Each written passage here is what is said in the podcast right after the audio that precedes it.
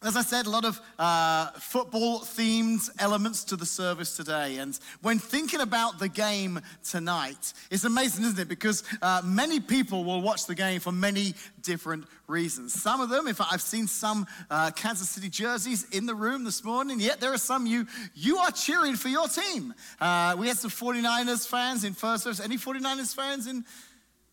Yeah, Yes, all right. We had a couple of 49ers fans. My daughter raised her hand. How long have you been a 49ers fan? anyway, so there were a couple um, cheering on their team tonight. Others of you, you just love the great game of American football. Okay, you love uh, the game, so maybe you're cheering for one team in particular, but you just love watching the game played.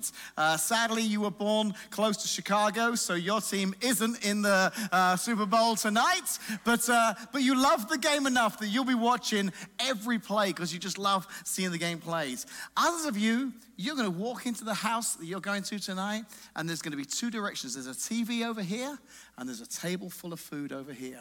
And that's where you're headed because you're there for the snacks. There's nothing better than Super Bowl Sunday and a table full of football themed snacks. You cannot wait. You've already started with the meatballs this morning and you are, you are already excited for tonight. And then others of you, myself, I'm in this category, you just love the commercials okay? The Super Bowl commercials, they're famous, aren't they? Every year, advertisers spend ridiculous amounts of money on this one commercial because they know that there will be 125 million people watching the game on TV tonight. That's a lot of people to put your product in front of. So while some of you are like hushing the room when the game's being played, I'm the guy that's hushing the room when it cuts to commercials. I'm like, guys, guys, quiet, quiet. Look, because I love it. I think they're brilliant. I love them. They're funny, they're creative. We get to see Bill Murray recreate Groundhog Day to sell a Jeep, Jim Carrey recreate the cable guy for Verizon, Dr. Evil from Austin Powers helps us want to buy a General Motors electric vehicle. It's just, you never know what you're going to see. And there's something nostalgic about Super Bowl com- commercials. If you've been watching for years, you know, tonight we'll be, we'll be watching, wondering what's going to happen with the Clydesdale horses. Uh, will Pepsi or Coke do another kind of memorable, unique commercial? These are the products that seem to feature every single year. And thinking about it, and, and, we're going to kind of talk about commercials today in this, in this message and this whole idea behind advertising and commercials. The idea of a company wanting to spend huge amounts of money on advertising seems crazy, but at the end of the day, it's because they know that we want to know what we should be buying. They know that the general public wants a choice in their products. We don't want to just buy one laundry detergent. We want to know that there's several out there, and then we want to find out why the one we're buying is the best one because it makes things whiter than white. So these companies, they, they spend all this money trying to convince us that their product is the best in its field and that we should buy it. But when it comes to commercials and advertising in general, if you think about it, there can be kind of a dark side to it all, can't there? I mean, think about it. Um, let's say, for example, that uh, you are in the market for a new car, okay? Oh, no, actually, let's, let's change that. Let's say you're not in the market for a new car. You actually like your car. It drives well, there's nothing wrong with it, you have no problems with it. But suddenly this commercial comes up. And basically, it's telling you in this commercial I know you think you're happy driving your current car. I know there's nothing actually wrong with your current car. But when you're behind the wheel, do you feel like Matthew McConaughey? No? Then you're not driving the right car. You should be driving a Lincoln.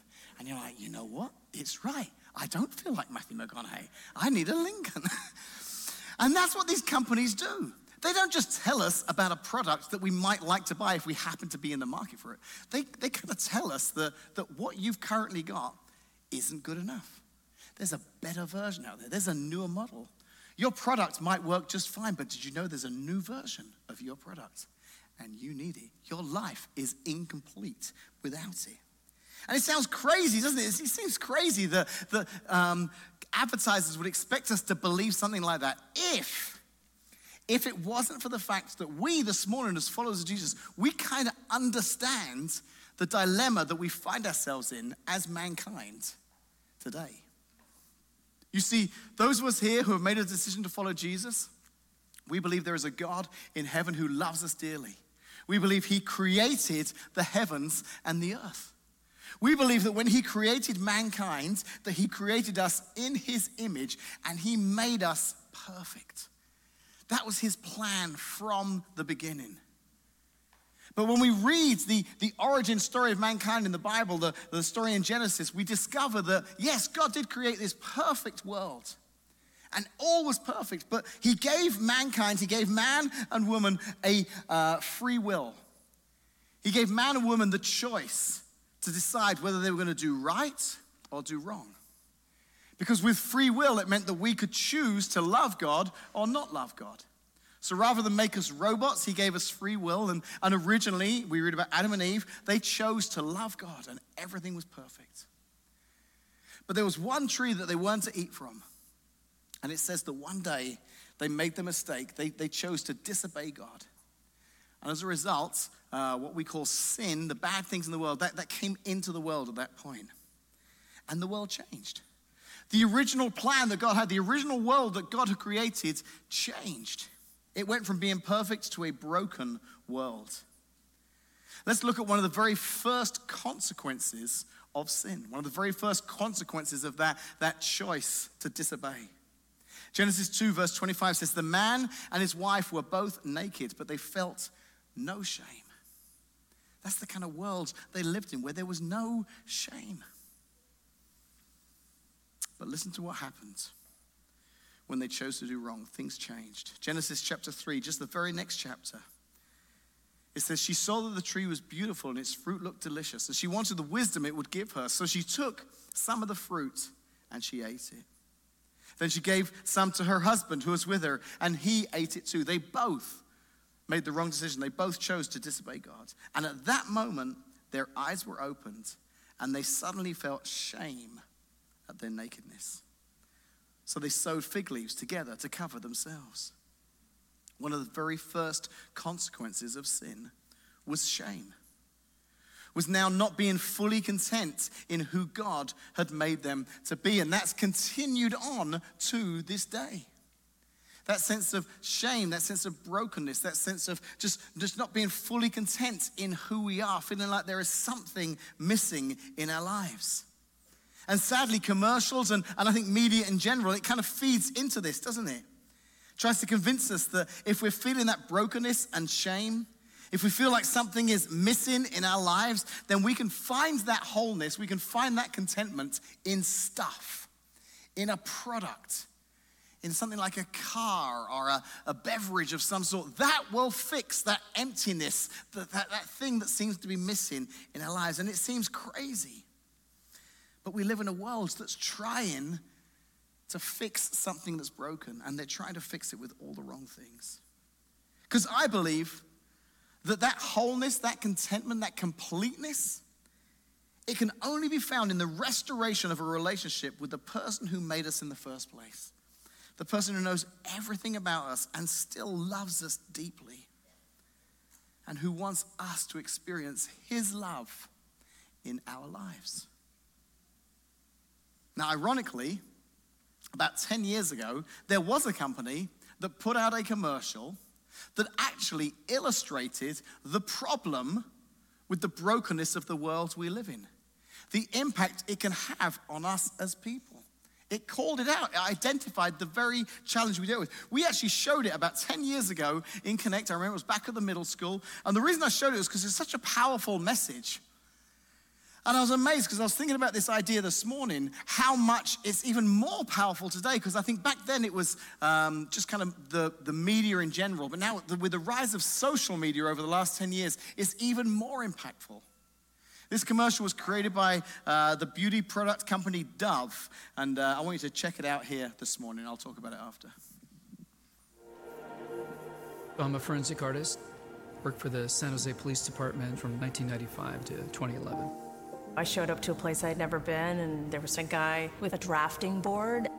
We couldn't see them, they couldn't see us. Tell me about your hair. I didn't know what he was doing, but then I could tell after several questions that he was drawing me. Tell me about your chin. It kind of protrudes a little bit. Hmm. especially when I smile. Your jaw? My mom told me I had a big jaw. What would be your most prominent feature? Kind of have a fat, rounder face. The older I've gotten, the more freckles I've gotten. I would say I have a pretty big forehead. Once I get a sketch, I say thank you very much, and then they leave. I don't see them. All I had been told before the sketch was to get friendly with this other woman, Chloe. Today I'm going to ask you some questions about uh, a person you met earlier, and I'm going to ask you some general questions about their face. She was thin, so you could see her cheekbones. And her chin, it was a nice, thin chin.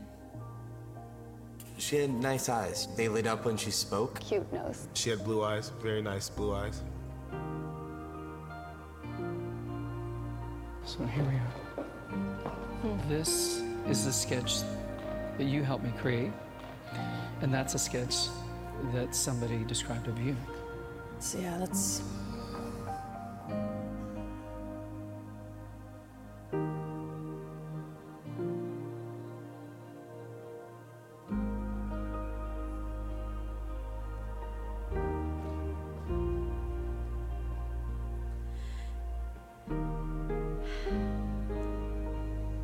She looks closed off and fatter, sadder too. Mm-hmm. The second one looks more open, friendly, and happy.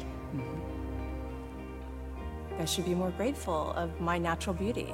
It impacts the choices and the friends that we make, the jobs we apply for, how we treat our children. It impacts everything. It couldn't be more critical to your happiness. Do you think you're more beautiful than you say? Yeah. Yeah. We spend a lot of time as women analyzing and trying to fix the things that aren't quite right. And we should spend more time appreciating the things that we do like.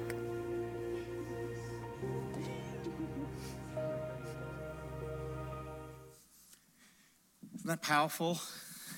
Two images one of what someone saw in themselves, and one of what others saw in them. And just that uh, stark difference there, the view people had of themselves. And I think that's why the commercial was so powerful because we, we understand that, we relate to that. Dove beauty products, you know, they're obviously marketing to women, and I think this is probably something that women may struggle with more than men. But the reality is, I think every one of us, every one of us on a regular basis, we tend to see ourselves differently than the way other people see us. We tend to look down on ourselves, and, and even beyond the way other people see us, there's an even greater view of ourselves that I want to look at this morning. It's the way God sees you. It's who God sees when He looks at you this morning. His perfect creation, His beautiful child. And yet, so often we, we get distracted by the voice of this world, whether it be commercials, marketing, social media, just our own perception of ourselves. Things people have said about us over our lives that are just stuck. And I think God wants to set some of us free this morning to begin a journey of believing that, that we are not who we've maybe defined ourselves as, but we are who God sees when He looks at us. So I want to give you just two real simple truths here this morning. Two truths that I find in Scripture that I think if we could, if we could live by these truths, they would change our whole view of ourselves. The first one this morning is that you are loved for who you are not what you do. You are loved for who you are. When God looks at you, He loves you for who you are.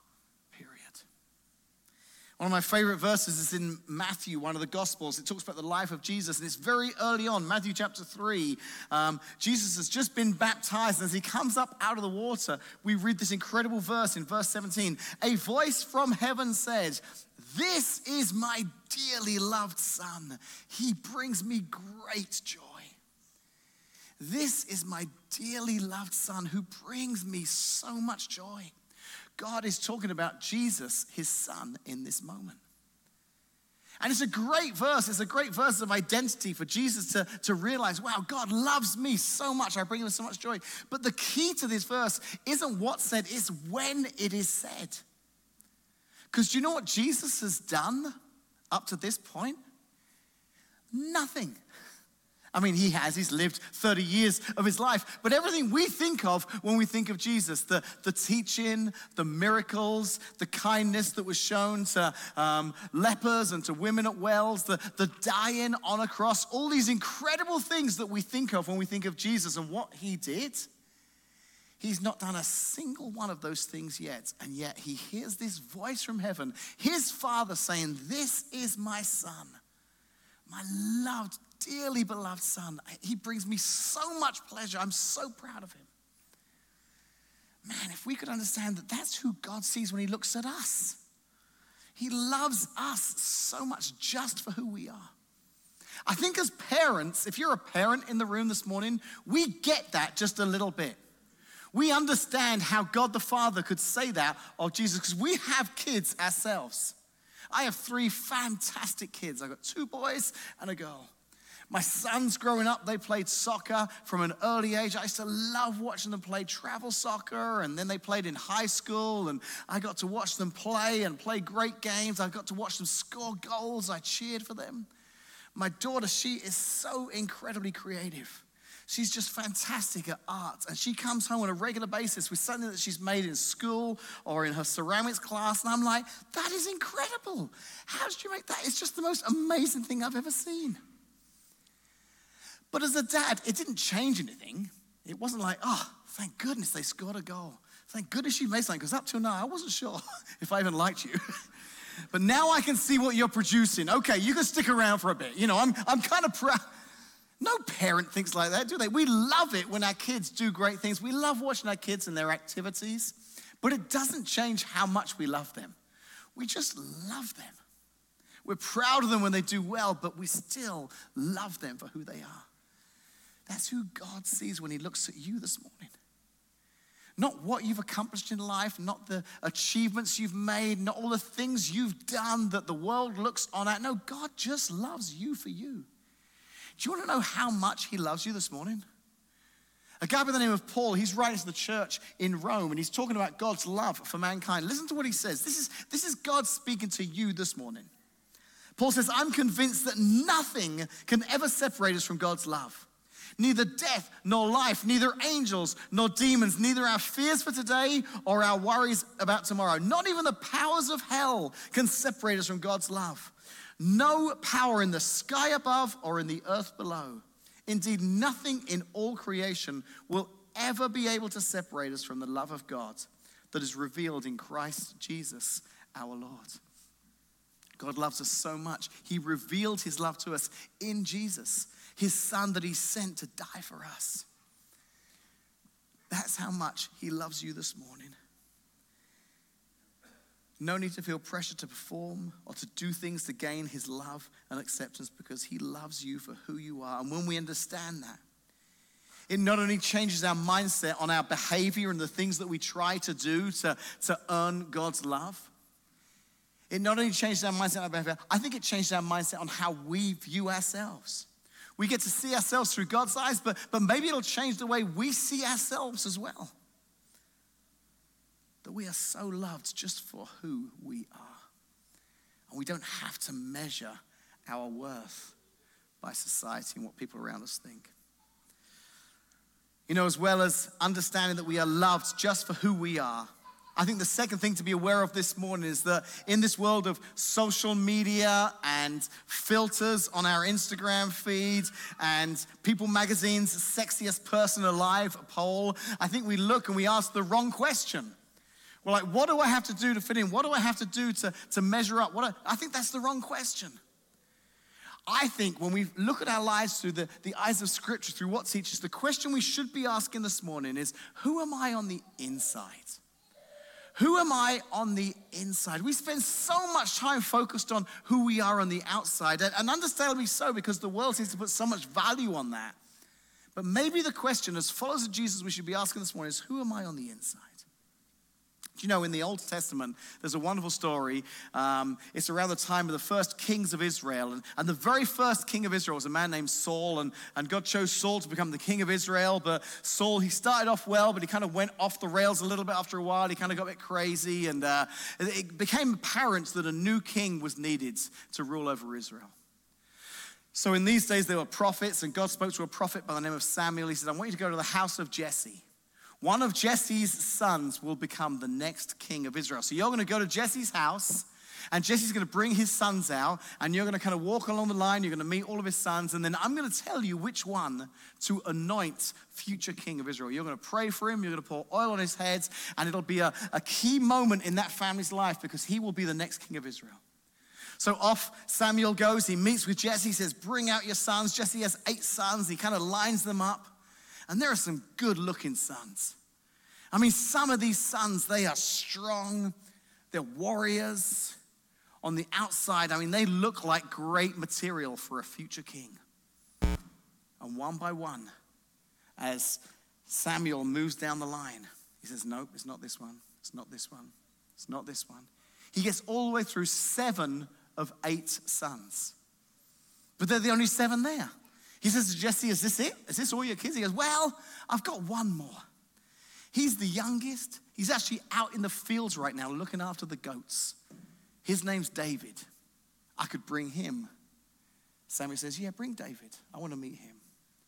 In walks this young man, lined up against his brothers, does not look like material to be a king. But God speaks to Samuel, says, Anoint David. He will be the next king of Israel. It doesn't make sense.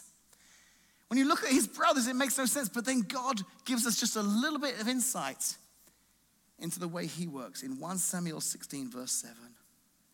He says to Samuel, The Lord doesn't see things the way you see them. People judge by outward appearance, but the Lord looks at the heart. People judge by outward appearance. That's the world in which we live. But you know what? God sees through that. God sees our hearts. Some of us spend so much time and energy worrying about the outward appearance. And yet God sees our hearts. So, why do we spend so much time and energy worrying about and, and focusing on the outside? I think it's because the culture in which we live also spends so much time worrying about and focusing upon the way we look on the outside. I know we've talked about her a lot this morning. I'm going to mention her one more time and then that'll be it forever. I promise you. We won't mention Taylor Swift again. But last week, the Grammys took place, and during the week, I saw this little video clip, and it was Taylor Swift and a friend of hers, and they were about to go onto the red carpet before the Grammys. And it was kind of this candid shot of her, and, and they were saying, Hey, we're ready for you on the red carpet. And she says, Okay. And you can see she's kind of starting to fix her hair and her makeup a little bit. And suddenly these people all appear out of nowhere. I don't know who they were, but they just start surrounding her. And one of them's like kind of fixing her hair, the other one's like touching up her lipstick, you know. And I get it. It's like that for me every Sunday morning, right before I come on stage. Crowd of, I mean, we have people who do my hair, you know, who get me everything. yeah, not really. the length of preparation that goes into my coming up on stage is uh, me leaving my house on a Sunday morning and Casey saying to me, You're going to wear that shirt with those shoes? I'm like, Why? What's, it's a brown shirt. No, it's a green shirt. It's not, it's a brown. And then we have a big three minute discussion. We involve the kids as to whether my shirt really is brown or green and whether I can wear those shoes with it. But but the reality is, for me and Taylor, you know, it's tough because you're about to go out in front of a lot of people, you know, and that pressure to, to look right. And, and I was thinking about this poor lady is about to go out on the red carpet and just one bad picture, one hair out of place. There's so much pressure to look right on the outside. And it shouldn't be that way. But that's the world in which we live. And sadly, we're going to look at another video here, real quick, that illustrates just, just how much this, this affects our society, our culture. This, this video is going to be a picture of Julia Roberts and her talking about an experience that she had with this picture. Check this out. I posted a picture of my niece and I from one weekend morning. She'd slept over, and we got up and we're having tea and playing cards and having this beautiful morning. It was great. I felt great about it and my sweet little niece reposted it a couple of days later. And interesting things happened. The amount of people that felt absolutely required to talk about how terrible I looked in the picture, that I'm not aging well, that I look like a man. Why would I even post a picture like this when I look that terrible? People saying, God, I didn't even recognize her. This is what she looks like. And then the fights that break out within the comments where someone says, You should be nice. Why should I be nice? She looks terrible. And people start fighting within the comments.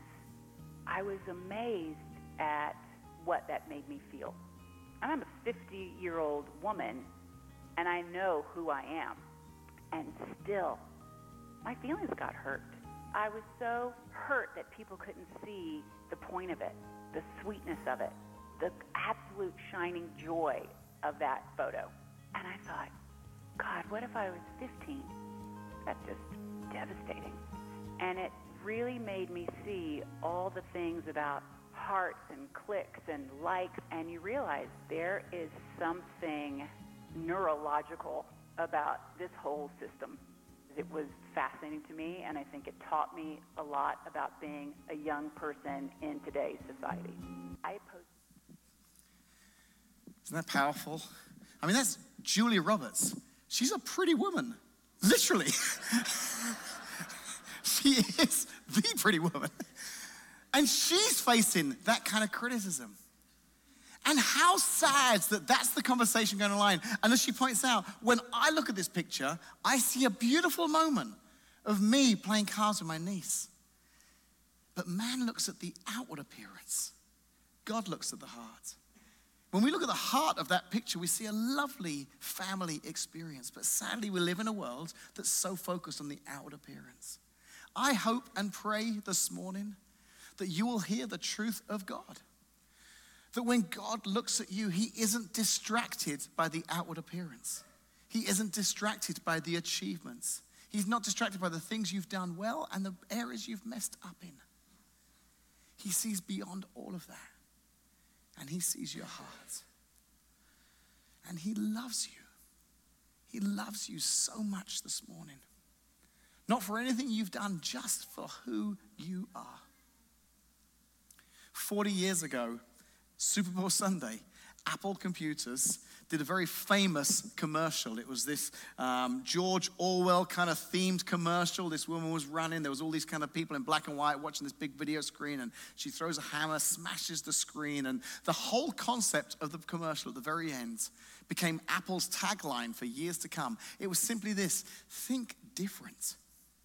Think different. That was the message Apple Computers had that day during that Super Bowl commercial. Tonight, as you're watching the game and the commercials come on and they tell you that you need this or you're missing something in your life, you're not happy without this, can you do me a favor? Think different. Think different. When you're online this week and you're on Instagram or Facebook and you're seeing some of those posts, or you've got to post a picture of yourself and then you're like, I think I need to add a filter to that because I don't like this. How about we think different? How about we think about the fact that God loves us for who we are? That he looks at the inside, not the outside. And then we just try and drown out the voice outside of this, this room this morning, that, that, that all this pressure to be something, to look a certain way. And we just realize that there is a God who loves us so much that he would send Jesus to die in our place. Because that's how much you mean to him this morning. Let's pray. Father, we love you so much.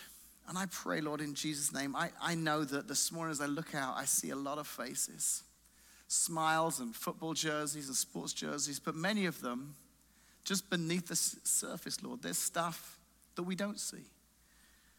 There's struggles that people are having. There are uh, fears. There are self worth issues, Lord. And, and a lot of that is because of the, the message this broken world sends. Advertisers capitalize on that. They say, You're not happy? Well, this will make you happy. Nothing this world has to offer will ever fill that void like you. So, God, I pray for everyone here this morning, but especially those who just need to receive your love this morning, your value of who they are this morning. That, God, you're not distracted by the outside, the comparison game that we play with one another. God, you see our hearts. Lord, I pray in Jesus' name for everyone here this morning, Lord, that they would believe this, that they would make that choice to think different. In Jesus' name, amen.